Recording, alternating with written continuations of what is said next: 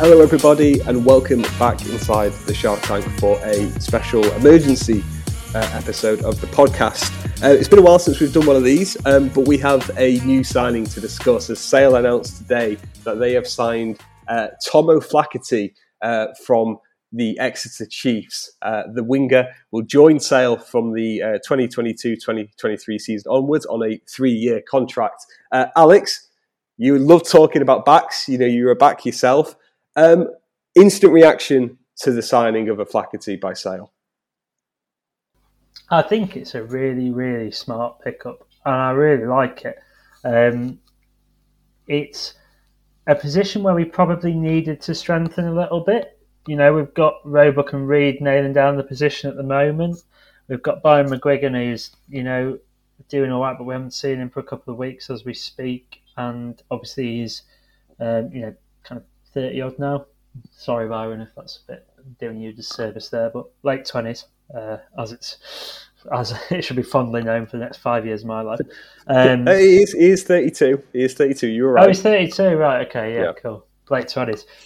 um, so you know, I think there's definitely a, you know there's there's a hole in the squad there uh, for sure, and I think it's a real real quality player who is just all the things we want, accurate, discipline. But you know, the, his if you look at his highlight reel, it's really exciting at the same time. Um, you know, he punches massively above his weight, offers us something really different. It's been interesting to dynamic to see whether he ever plays with Arron Reed because there's an obvious kind of aerial threat there um, to our defence. But honestly, I think he's just a real, really, really good player, and I think Exeter Chiefs will be gutted to lose him because he starts every week for them. He's, you know, maybe not first name on the team sheet, but it's not far off. Um, and I think he'll thrive. I think he'll thrive under our squad.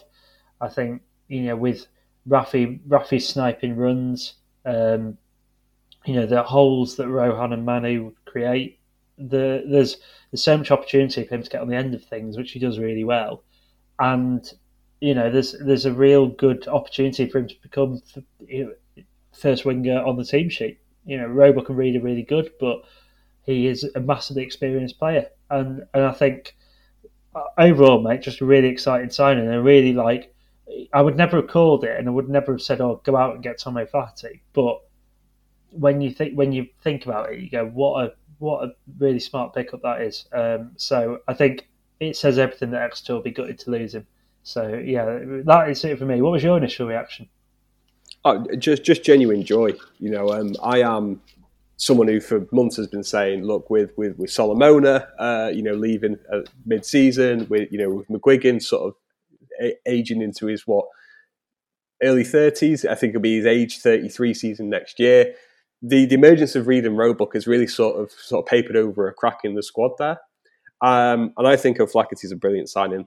To your point, you never go out and think about getting someone like that just because you would assume Exeter wouldn't let him go.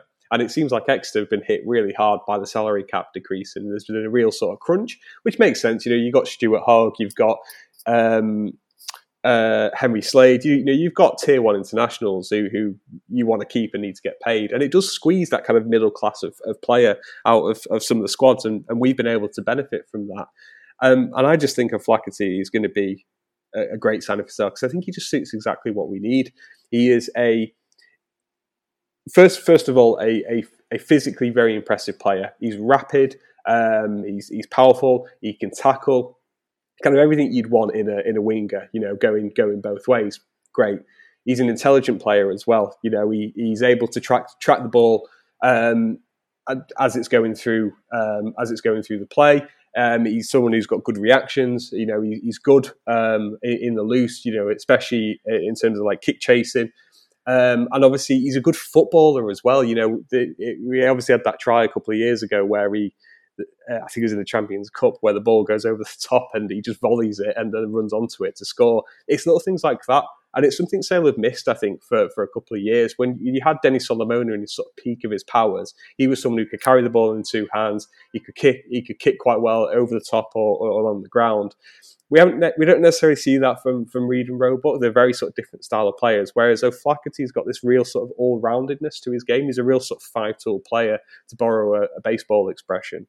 Um, you know, I don't think he's a he, isn't a Cheslin Kolbe, he isn't a sort of playmaker style or, or a Damien Penaud. Um, but he is someone who I think gives you exactly what you want from a winger in the Premiership, going both ways. And I think when you've got someone like George Ford at 10 next year who can sort of see space and manipulate space, having someone like O'Flaherty who can get to the ball and, and into the space first and then do things with that space, um, I think is really exciting. And I think you sort of look at him as that that could be the ceiling for someone like Arron Reed. So what what a boon it's going to be for Reed to be able to learn from someone like O'Flaherty.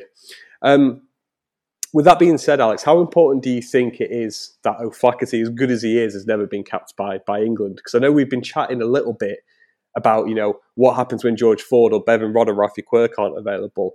How, how important do you think that element of O'Flaherty being good but not playing for England is in terms of weighing up the overall value of this deal for Sale?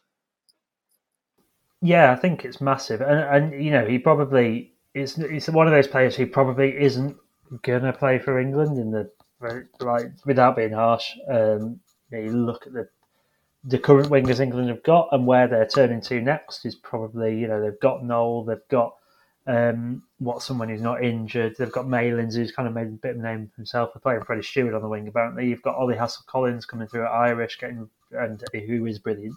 Um, you know, there's a pretty good pipeline, and, and his name isn't really in that conversation. He's not in favour with Eddie Jones, which seems to be the main thing at the moment. So I think it's we've always said that, haven't we? Sort of those international class players who don't get selected for England, who are English qualified are absolute gold dust in this league. And if you can get one, you keep hold of them because they'll win your premierships. You know, you, you for whatever reason, if they're out of favour with England, you know that is ideal, and it's why George Ford at the time was such a good signing, and why it's kind of been dampened a bit by the fact that he's got back into the England squad because you know we said when when we signed George Ford, well he's not if he's not getting picked by England, we've got a year round world class ten.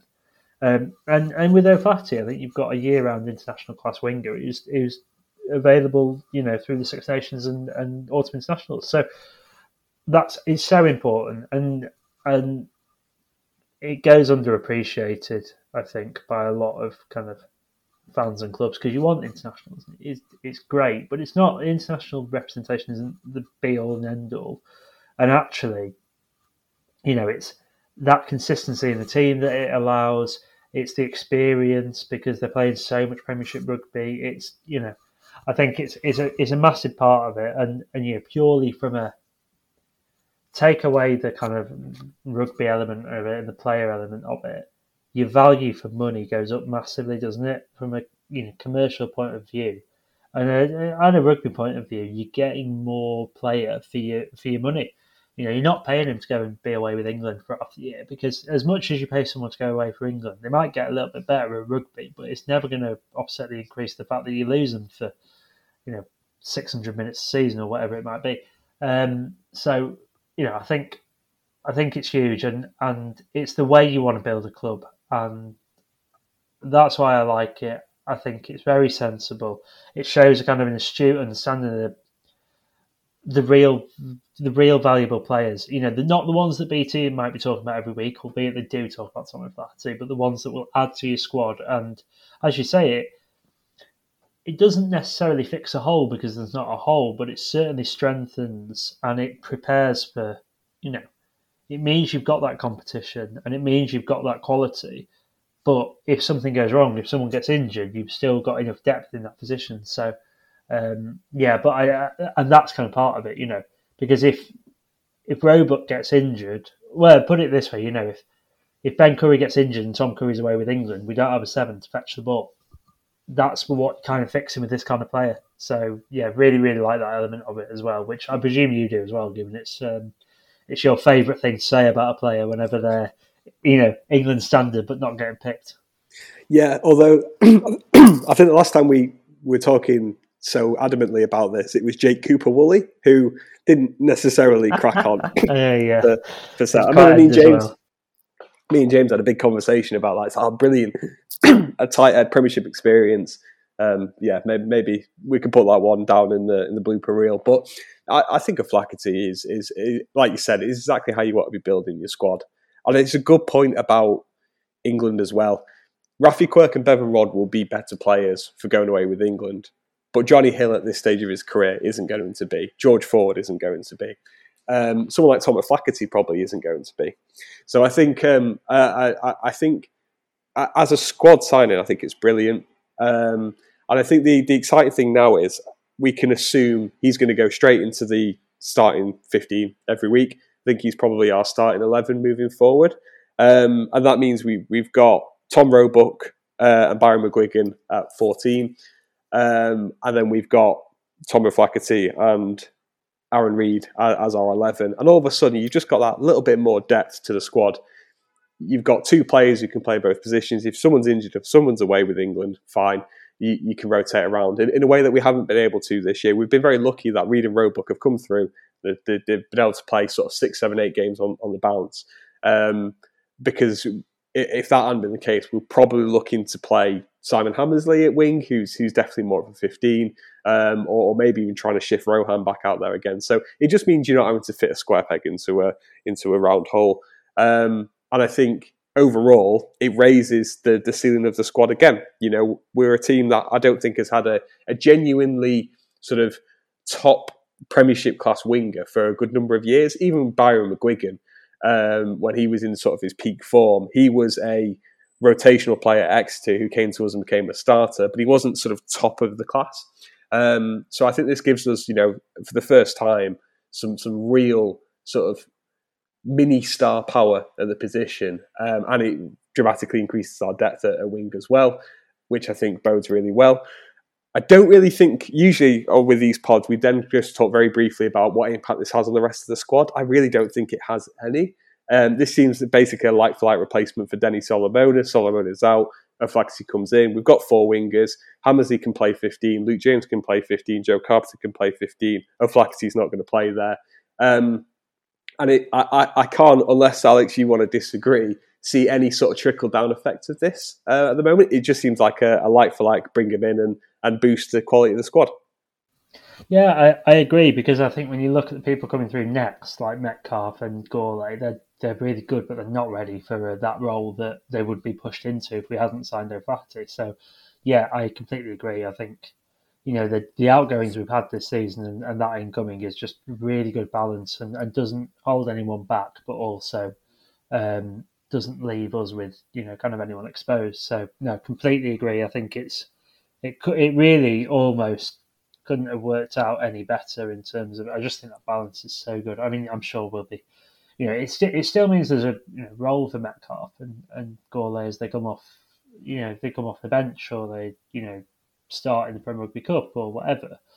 But it just means they're not being exposed into that expectation of performing, which is the way we've managed Reed and Roebuck in with mm. you know, McGuigan, Solomona, etc., and people in front of them and they you know they've been much better players when they've made their kind of proper you know when they've made it their own as a result so i completely agree yeah i think the one final thing i want to mention is length of the deal three year contract again just another great bit of business um Flaherty's 27 he'll be um in his age 28 season when he starts at Sale beginning of next season so you got him for age 28 29 30 I think that that's a great bit of business. Um, you know, I, in a perfect world, you'd get him for his age 23, 24, 25 season, fine.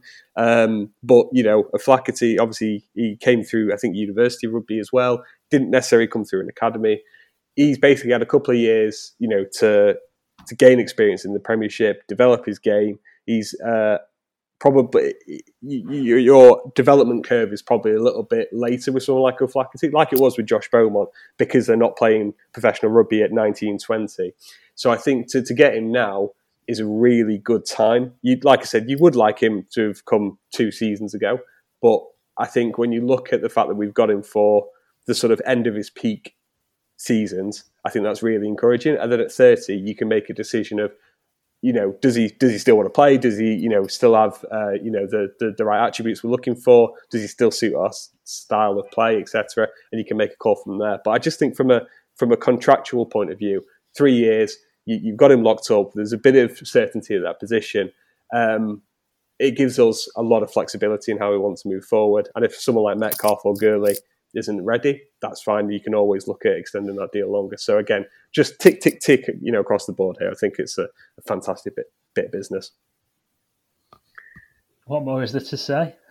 Absolutely uh, nothing. You know, just just like I said, tick, ticks along tick, the board. Tick, so, tick. so we'll uh, we'll leave it there. So thank you very much to everyone for, for listening. We hope you enjoyed the special bonus pod and uh, welcome Tom O'Flaherty to Sale Sharks from next season. We are delighted to have you.